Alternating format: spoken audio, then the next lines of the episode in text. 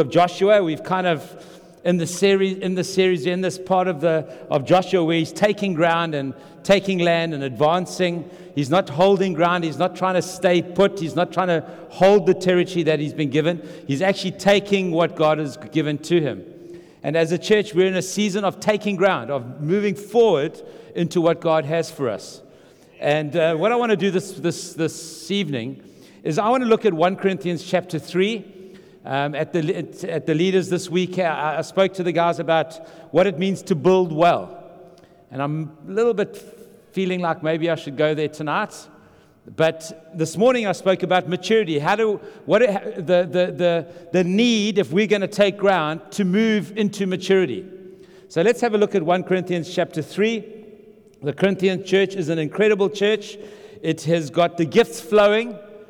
There is connection with Paul himself. They see Paul as this kind of figure. They connected relationally with him. Uh, they are a people that are doing amazing things. There's incredible things. There's signs and wonders happening in the, in the meetings. There are all sorts of things happening in this church. And, uh, but it's still immature.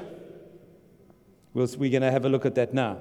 I just need to get back to my notes here because I've changed notes. Let's just. So if you have a look at 1 Corinthians chapter 3, we're going to read and we will see how it goes. Brothers, I do not address you as spiritual, but as worldly, mere infants in Christ. So he's speaking to this church that he has planted, and uh, he says to them, I actually can't address you as spiritual, I have to address you as worldly because you're acting like infants in Christ. And uh, this church was meeting together in worship in powerful ways. This church was calling on the name of the Lord Jesus, it says in chapter 1. This church was an extra, it was extraordinarily endued in, in, with spiritual gifts operating, tongues and prophecy and all sorts, to the point that they have to actually rein these things in. Uh, they are wrestling with theological and ethical issues in 1 Corinthians 8 to 10.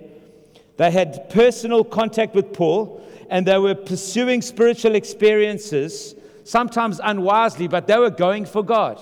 They wanted to encounter God, but Paul says to them, I can't address you as spiritual, I have to address you as infants. You see, all these amazing things that happen don't signify health or maturity in the life of a church. Signs and wonders are not signs of maturity. They're signs of a good God releasing his gifts as required to build up his church. We'll see here what Paul goes on to say. He says, I give you milk, not solid food, for you are not yet ready for it. So I actually can't preach to you some difficult, challenging things. So often, what we do is we look at these texts and we think, well, solid uh, food means greater truths, greater, more in depth doctrines, the awesome mysteries of God. Commentators say this about these, these, these truths, these, this milk and, and solid food thing. They say this it wasn't greater doctrines and greater expanses of the mysteries of God. Actually, solid food meant speaking into challenging situations where actually your behavior matters. So, what he's saying is, he's saying, actually, I can't get to the stuff where it actually starts to dig deep into your heart and challenge your behavior and challenge your thinking and challenge your attitudes because you're still acting like babies. You haven't, you haven't got this thing yet. You haven't, you, uh, the grace of God hasn't gripped your heart yet. So I have to keep preaching the basic things of the faith. And so what he says, he says, For since there is jealousy and quarreling among you, you are still worldly, he says. You're still worldly because there's still jealousy and quarreling among you. Amazing thing, he doesn't say there's not because there's gifts flowing amongst you. He says the reason why I can say that you're worldly, yet there's jealousy and quarreling among you. There's, there's jealousy. You want what others have, and you're not content with what you have. And then you're fighting with each other. He says these are signs of an unhealthy, mature, immature church. He goes on to say, are you not acting like mere men? You're acting like people in which the Spirit of God does not reside. You're acting like you don't have Jesus with you. You're acting as though Jesus is not resident in his temple. That's what he's saying, the way that you're behaving. For when one says, and he goes on now to talk to, to describe another reason why they be described as worldly and not spiritual. For when one says, I follow Paul, and another, I follow Apollos, are you not mere men? He says, as soon as you start to say, that's my guru and that's my guy, and I follow him and I listen to him and that's my teacher, and I don't listen to this guy because actually, what can he and he's of a different group? Actually, what you're doing is you're saying you're immature and, you, and you, you're acting like Jesus is not with you. You're starting to pick factions and pick fights. It's like in, in today's times, it would be like, no, I'm somebody that listens to Bill Johnson and Bethel. That's my, that's my guys. Those are the guys. And, and uh, those are my, and, the, and other people are saying this. Actually, I want to listen to John Piper at Bethlehem. And, we, and, we, and because of this, we, we, we kind of choose and we create parties, and it brings church politics and politics into the life of the church. And he says, when you do that, when you do that, you are babies. You're acting like infants. He goes on to say, Do you not know that you don't have to choose? Apollos is yours, Paul is yours, Peter, Cephas is yours. All of these are yours. Actually, what we're meant to be doing is we're meant to be learning from everybody, but applying it into our lives, into our context, into Durban 2019, and applying it for our city to have gospel impact in our world and in our city. We never ever, the church friends, was never meant to take what America's doing and do it in Durban. And nor was America meant to take what is happening in Africa and do it in, in America. Friends, we're meant to walk with God and hear God for ourselves in our context, in our unique space, learn from everybody, understand, understand these things, but actually then put on the ground what God's calling us to do. That's what maturity and health looks like in the, in the, in the scriptures.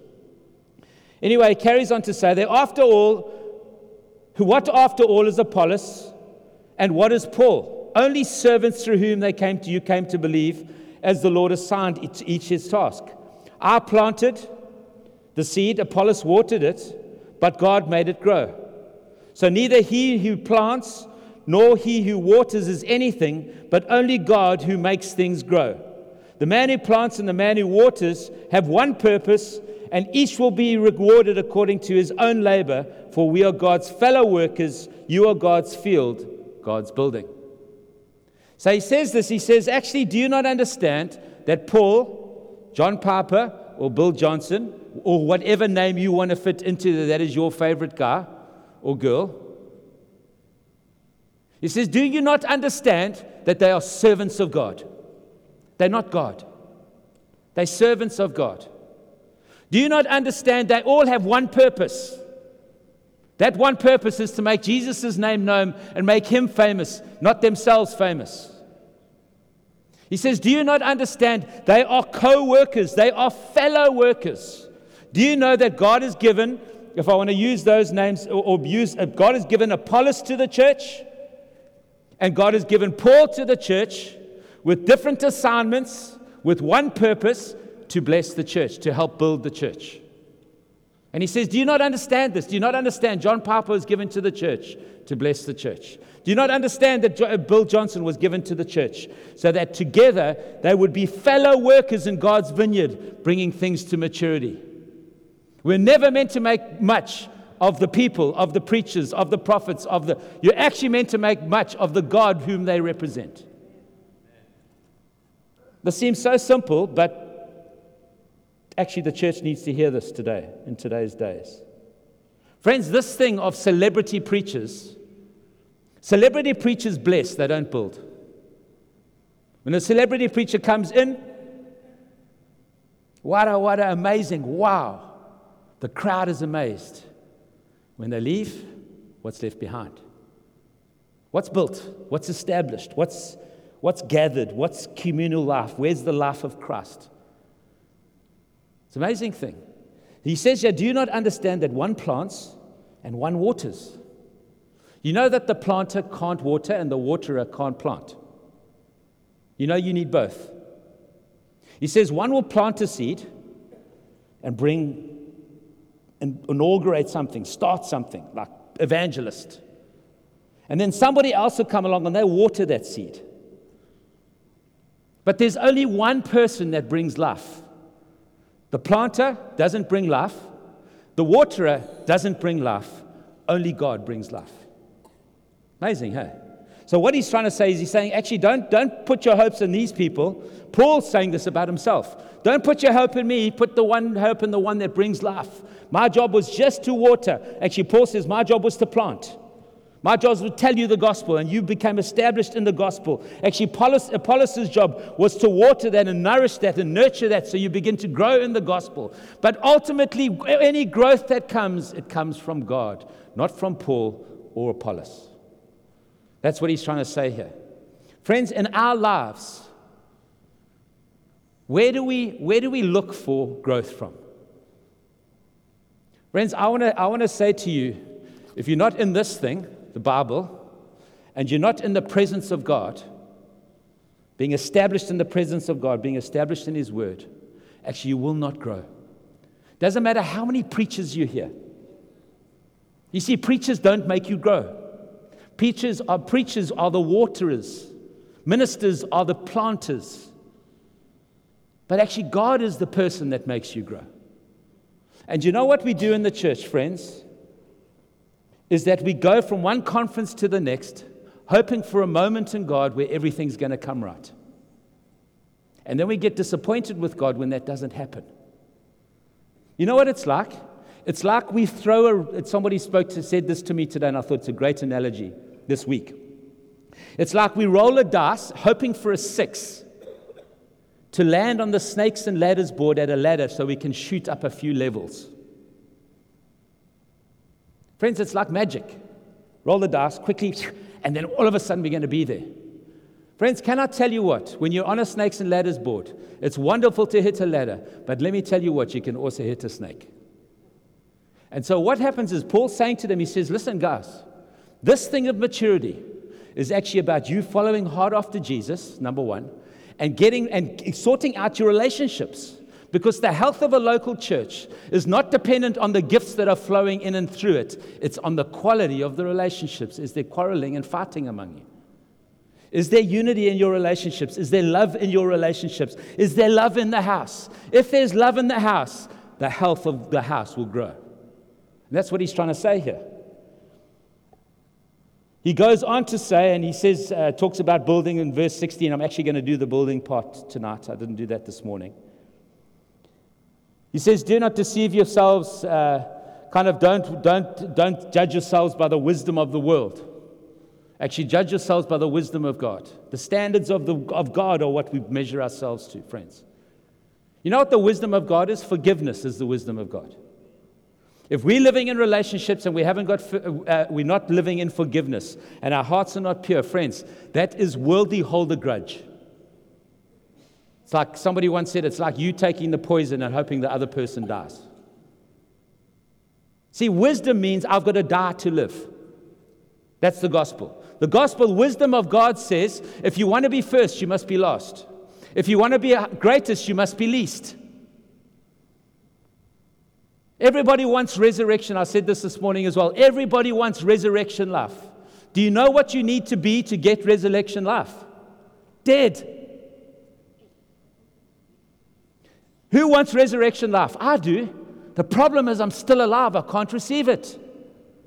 And what he's saying here, he's saying, actually, guys, what I want you to do is I want to take your eyes off the world. I want to take your eyes off the wisdom of this world. I want to put your, put your trust in the wisdom of God and begin to build well. He goes on to say in the, in the text towards the end of uh, verse 16 and 17 and 18, he says, Why are you choosing between these guys? They all yours. You don't have to choose. He then goes on to say, Do you not know the world is yours? You know that the world, he says, the world is yours, life is yours, death is yours, the present is yours, and the future is yours. You know why he can say that? Think about what Jesus is. Is the world's Jesus? Yes. Is life Jesus's? Yes. Is death overcome by Jesus? Yes. Is the present in Christ? Yes. Is the future safe in Christ? Yes. Because he goes on to say, if you have Christ, you have all of this. Friends, do you know, do we, if we understand, if we understand this, that the world is ours, we are going to inherit the world. We don't have to compete with anybody. We don't have to compare with anybody. We just get on with what God's called us to do. Do we not know that life is ours? Do you not know life, not just life, eternal life is yours? You know, you don't get eternal life from people, you get eternal life from Jesus. And He says, Life is yours. I want you to grow up. I want you to stop looking at things from a worldly point of view, as though the world was not yours, as though the world was not your mission field, as though the world was not something that you were going to rule and reign in into eternity. I want you to understand it's all yours. Live like it's all yours. The world is yours, life is yours, death is yours. That's quite amazing. Death is yours. What does that mean?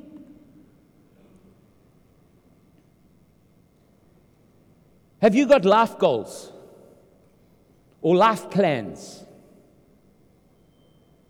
You see, if death is ours, I want to ask you this about your life goal or your life plan. How far does it extend? How many years in front, in front of you does it extend? Because if death is mine, I'm not subject to death.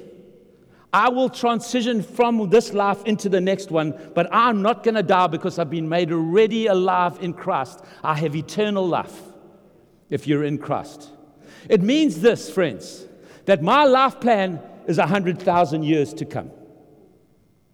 I'm planning for 100,000 years' time. I'm planning now, I'm living now as though in 100,000 years I'm going to be somewhere in God. I'm not just living and I'm not just planning for this life and for this time until I'm 70 or 80 years old and die. Actually, I'm putting stuff. Paul says, I want you to lay treasure in heaven. I want you to now live in such a way that you are depositing into your future life for 100,000 years' time, which is just a moment. There's still a million, million, million, million eternity, into eternity years to come with Jesus after that. I want you to know death is yours. Don't live as though you haven't got it. You've got it. You're not subject to death. Death has lost its sting in Christ. Hope is ours in Christ. No matter what we're going through, no matter where we are, I want you to grow up and I want you to live as though death was yours. And death, that death doesn't have you, you have death. You're subject, you're not subject to that anymore. He goes on to say, and he says, the present is yours. Things in the present are yours. One of my greatest problems in life is that I never enjoy the present. I'm always thinking about the next. So I never, I, Heather keeps on saying to me, just enjoy the moment. That was a wonderful moment. Just enjoy it, just savor it. But already I'm thinking, what's happening there? Now, if I understand this, the present is mine. Even if it looks terrible, even if it doesn't go well, even if it looks hectic. And friends, some of us have been through some atrocious, hectic things. I want to say to you, in Christ, the present is yours. If you don't believe the present is yours, and you don't believe death is yours, and you don't believe life is yours, and you don't believe the world is yours, and you don't believe the future is yours, now what you're doing, you're insecure and you're fighting for position and you don't believe that Apollos is yours and Peter's yours and Paul is yours, actually, now we're fighting for position. We don't have to fight, friends. We've got it, we've been given it. The present is yours. It says the future is yours. Because all of these things are in Christ and you've got Christ. So all of these are yours. I want you to grow up, he says. I stop being infants, stop being babies, stop being fleshly, stop, be, stop trying to achieve through your own strength and your own gains. Actually, just understand it's yours and begin to live like it's yours. But he asks this incredible question, friends, in these verses from 10 to 15. Verses 10 to 15. Let me go back to those notes now, if I can find them. He says this He, said, he talks about Apollos and Paul, and, and one is the servant, and there's one purpose, da, da, da, and he says, For we are God's fellow workers, you are God's field, God's building. So what he does, he's talking this agricultural term, and then suddenly he shifts to an architectural term. So he goes from field, and then he goes to building, and then he goes down and he says this For we are God's uh, uh, uh, building. Verse 10 By the grace God has given me, I laid a foundation as an expert builder. Is she going to do it on this iPad? As an expert builder. See, Paul understands this, friends, that for something to last, you've got to build well. I was saying to the leaders, uh, uh, one of my first weddings that I did, I wrote a, I wrote a poem, a, a thing around the three little pigs. Mark van Pletzner, for those that know him, when he got Candace, I, I, I gave them the three little pigs story. And then the three little pigs, you know the story of the three little pigs, there's the big bad wolf coming. And then the three little pigs, one, one, one, this little pig built his house with straw, that one built his house with sticks, and the other one built his house with bricks. And this one gets charred, they puff and they puff, they blow the house down. This, that piggy runs to the next one, they puff and they puff, blow that house down. Next one goes to the house with the, with the bricks, and that one stands. And the moral of the story is if you want a marriage that stands, don't build your house with straw and sticks, build your house with something substantial. Because when you build your house with something substantial, you become a refuge for others to find hiding in. And that's the kind of marriage you want. I really feel like God wants to minister to some marriages tonight when I was preparing this morning and, and tonight. Friends, jealousy and quarreling, baby. Babyhood.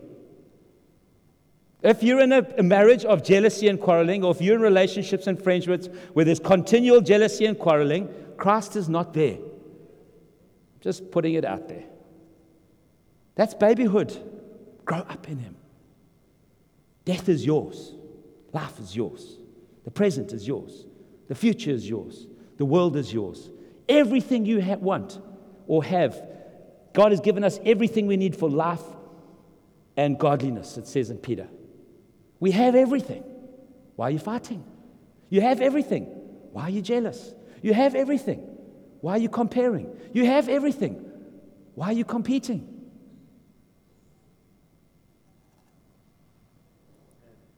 By the grace God has given me, I laid a foundation as an expert builder, and someone else is building on it. Friends, when we build something, when you build a business, when you build a church, when you build your life, is it transferable to the next generation? Because you see, what Peter says, what Paul says here, he says, actually, I'm building in such a way that what I build is transferable to the next. Actually, somebody else can come and build on top of what I've built. You see, this is what maturity looks like. It looks like I can build in such a way that I'm not thinking for myself, I'm thinking for generations. I'm thinking for my children and my children's children. Friends, jealousy and quarreling, it's for you now. Love and compassion for your children's children. He says, yeah, can, can somebody else build on this? Can somebody else, can you take this thing and let somebody else build on it? Because I'm building as an expert builder, he says. Each one should be careful how he builds, he says. Are you careful how you build your life in Christ? Are you being careful how you build? He says everybody should be careful how they build. For no one can lay any foundation other than the one already laid, which is Christ Jesus Christ. So we know this. We don't determine the foundation, Jesus is the foundation. Jesus is the presence of God. And that word foundation is a specific word that gets used there. And the second temple, there was the place that the Ark of the Covenant rested, and it rested on a little plinth that was a few inches high. And commentators say this. They say when he talks about Jesus Christ as the foundation, they're saying Jesus Christ is that little plinth on which the Ark of the Covenant, the presence of God, sits. And I want to challenge you is Jesus your foundation? If he's not, jealousy, quarreling, looking to people for your love and for your, your appreciation and for your adoration and for all your father needs rather than God. If Jesus Christ is not your foundation, immature. You, have got a tendency towards immaturity than towards maturity. He carries on If any man builds on this foundation using gold, silver, costly stones, wood, hay, or straw, his work will be shown up for what it is, because the day will bring it to light. It will be revealed with fire, and the fire will test the quality of each person's work. You know, this is quite hectic. This is, this is, this is solid food. So don't be like, this is solid food. Not milk, solid food. Do you know how we have lived our lives, how we have built our lives, will be tested with fire? What is not of God will be blown away, and what of God, what is of God will stand. And he says, if everything that you've built, oh, I'm not, let's go there, it will be revealed with fire, and the fire will test the quality of each man's work.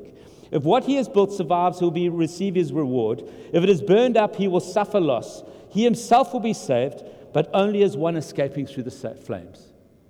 Friends, it matters how we build our lives. Either it goes up in smoke on that day, or there's something of substance there that carry, carry into the next life. And he says this he says, Be careful how you build. What materials are you using to build your faith? What materials are you using to build your family? What materials are you using to build your marriage? What materials are you using to build your business? What materials are you using, friends, to build? Gold, silver, costly stones, or wood and hay? You know that wood and hay don't do well in fire, but gold and silver do. And what he's exhorting us to is he's saying, actually, I want you guys to grow up. And I want you to come to a place where you actually prioritize how you build your life, how you parent your kids. Because actually, either it's going to last, and either it's going to be generational, or it's going to actually amount to nothing. And it is a radical wake up call for us, friends, because we, we're living in this kind of Father Christmas God who is just all happy and drinking eggnog.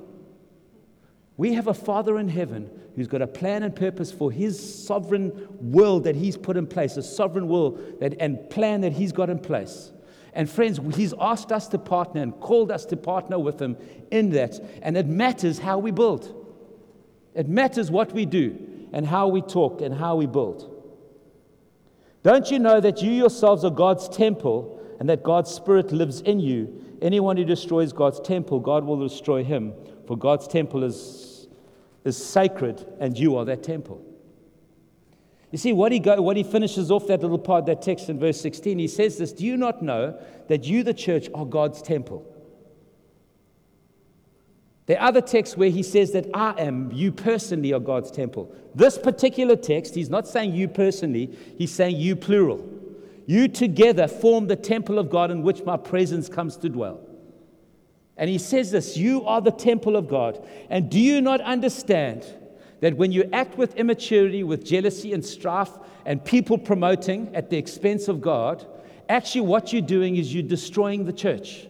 You're destroying the temple of God. And actually, God sees this church, this, this group of people, as a sacred group of people that He looks after and protects. Watch out. This is not a lot. This is not kind of super move stuff. This is, this is solid meat. He's, he's talking to these guys. And he's saying, actually, guys, you, the, way, the way you're living is actually not going to take an inheritance. The way you're living is not going to be, it's not going to be a maturity that's going to step into more and more and more of what God's got for us. And you know what? The, the, the journey of to maturity is one, it is a journey. So actually, as we step into into the land, and as by faith, actually we grow. We have to grow. But actually, to take steps, we have to grow. So it's a bit of a chicken and egg thing. But what he's getting on here is he says, I want you to grow. So, friends, I want to leave you with a few things here of how we're building. How do you build? How do we build our faith? How do we build the church? How do we build? What are some of the key elements of building? One of the first things we've got to realize is this there is only one thing that Jesus is building according to the scriptures. And what is that thing? The church. Jesus is building the church. Jesus is building his people. People get saved, people give their, put their trust in Him, and they get put into a community. They get put into this kingdom eschatological community that works its life out, that lives its life out, that represents God, that people become into and come to see and say, Who are you people? This group of people that influences cities and changes nations. But, friends, there's one thing that Jesus is building, and that is His church. It is a church that influences it, a church that looks after the poor. It's a church that looks after each other. It is a church that influences cities, but it is his church. What is this thing that we are to build? Well, the first thing you know, it's got to be on the foundation of Jesus. We've spoken about that already. The next thing we need to understand this building, any building work is hard work. This doesn't come without getting a couple calluses on our hands. We understand this any building work is messy. So it's not neat and simple. You get a bit dusty, you get a bit sweaty. It's hard work, friends. Building well is hard work. And Paul says, I want you to grow up so that you understand that this is hard work, but it's worth it because it's eternal and it brings a smile to my face and God's face. Pleasing crowds you see, we can, we, can, we can build a church where we please the crowds or we make disciples. When we please crowds, we build nothing. When we make disciples, we build generations. Do we live our lives pleasing people or following Jesus? If we're building materials, if the materials of our life is fear and anxiety pleasing people, we will not build anything, friends. God wants us to grow up and step into pleasing Him and following Him. What are some other building materials that we need to do, lose, and use? Growth versus health in the life of a church. You see, healthy things grow. If we go for health in the life of the church, it will grow. If we go for growth in the life of the church, and you can, you can do things to make things grow and special, special, but it doesn't mean it's going to be healthy. And the same thing for our own life, friends. Are we putting into our lives things that will bring health to our families and health to our marriages so that they will grow and go from one generation to the next? You see, we want to build something that lasts. What about this, which is what Paul touches on here Apollos and Paul and Cephas? What about building according to celebrities you know, friends, we are, and especially now we're coming into August, we, the churches goes into, into conference mayhem, mayhem, just like one conference after the next. And friends, we move from one conference to the next, hoping like the snakes and ladders that we get a boost. But actually, actually what God has designed in the life of a church, that He would speak to you, that you would find your health and your growth in Him, because He is the only thing, only person that can bring growth to you. And that out of that place, you will help others grow and find health. See, God hasn't actually ordained to, to really build well. Celebrities don't build well, friends, they wow the crowd. But ordinary radicals, you and me, people like you and me, with the presence of God in them, that have a heart to live for the blessing of others and not just for ourselves, friends, that's what builds the church. And that's what will build your life and your marriage. You see, you go to one marriage course after the next, but you never get real with Jesus. Never get real with Jesus, won't build anything. What ends up as friends, our Christianity is a mile wide and an inch deep. And so, one of the greatest lacks in the church today is there's no depth. There's no depth to be able to take a load, to be able to carry something, to be able to a foundational thing that can take a building that's three, four, five, ten, twenty stories high. And God, for some of us, God has called us to carry load and to lead people and to, to lead organizations and to do stuff in the kingdom through Him in the kingdom of God. But we need depth to be able to do that. Not width, not just width. So, conferences versus community. Friends, we are not to go from one conference to the next. We are to build communities, healthy communities where there's no jealousy and there's no quarreling and there's no putting people on pedestals. Actually, we understand that we're all in Christ and we're all servants of God and we all got our part to play. And it's amazing that he says, and each one will be rewarded according to his labor. Amazing. It doesn't say each one will be uh, uh, rewarded according to his fruitfulness. You see, we live in a Western culture where actually we're judged on production. Actually, God doesn't judge on production. God judges on have you done what I've called you to do? Have you, wa- have you planted that seed? You know that when you plant the seed and you walk away, you plant the seed by faith. When you walk away, you don't know whether it's going to grow or not. But he says, actually, I see your labor in planting. I'll reward that. And the person that waters, he's going to come and he's going to water that thing into life. And I see your watering, and I see your watering. When you're watering that thing and you walk away, you don't know if it's going to. You just know there's a seed there, I must water it. And I'm going to be content that actually I just do that, keep doing that, keep doing that, keep doing that. Actually, the kingdom of God, it grows even when you're sleeping. It's like, a, it's like this thing that grows and comes out. And he says this He says, Actually, I'm going to reward you according to your labor. Just do what God's called you to do, and you will be rewarded for that. Because you the fruitfulness of what you do might only be evident in 50 years' time. And you, maybe you will never see it, but He does. Don't ever be discouraged, friends, when we are plowing ground and we are doing the hard work and we think, what are we doing this for, Lord? If it's what God has told us to do, friends, number one, we'll have reward, and ultimately it will be fruitful. What about one or two others here? Ministry versus maturity. If we are going to build well, we've got to be those that come to maturity, not just learn to minister. We've got to be, we've got to be uh, the, Bible, the Bible says in Ephesians chapter 4 gifts are given to the church to bring people to maturity, that they can minister, they can do works of service. But it's works of service so that the church may be built up and come to full maturity. It's not just maturity, it's ministry. Not just ministry, it's maturity. Everybody wants to learn to prophesy. But can we found our lives on Jesus and walk with Him in the ordinary and the mundane of life?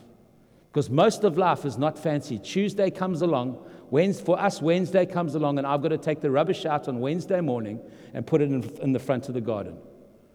And Matthew pretend, pretends he's sleeping when I go past his room so that I don't wake him up to help me.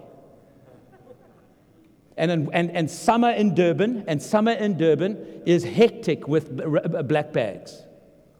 There's just white things crawling all over there. But you know what? I can say, well, you know what? I don't do that because I prophesy. See how that works for your marriage. You see what I'm saying, friends? Actually, it's everyday life. We follow Jesus, we walk with Jesus, we put the rubbish out.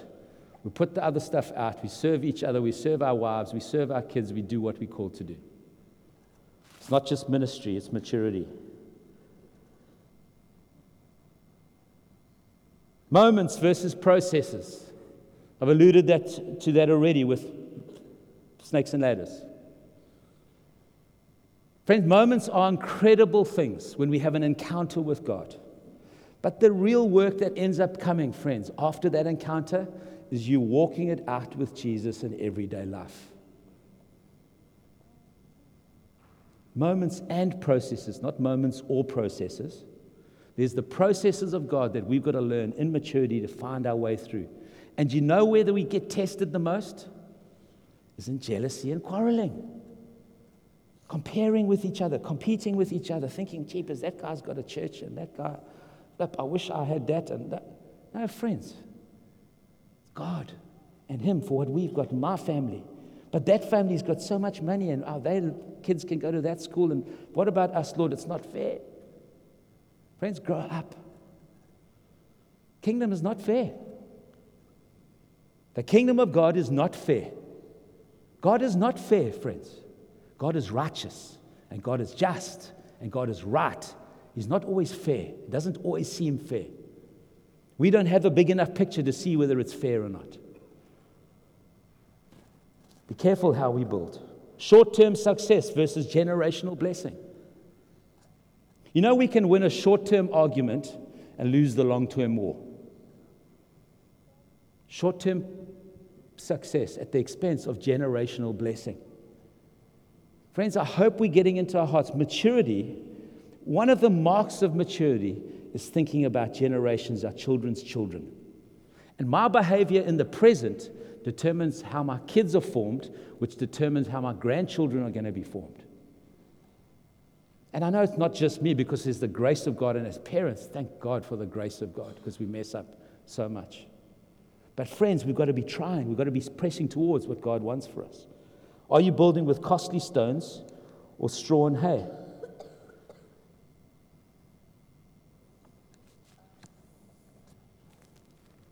If we build with cheap materials that cost nothing, nothing will last.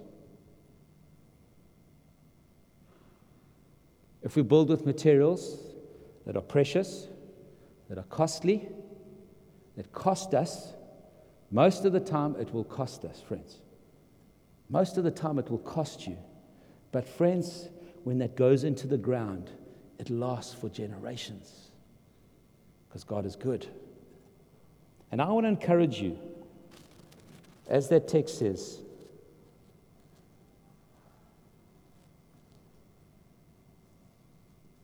but each one should be careful how he builds. Everyone should be careful how they build. And Father, I ask you tonight. This is such a tough text. We want to take ground, Lord. We want to move into what you have for us. We want more. We want more of you, Jesus. We want to encounter you more. We want to know you more. We want to experience you more. Father, we want to have more of you, Jesus, in our lives today than what we had yesterday, and more in our lives next week than what we have today. Father, we want more of you, Lord God. But Father, we do want to be careful. Help us to be wise, expert builders. Help us to be wise, expert builders in our marriages, in our businesses.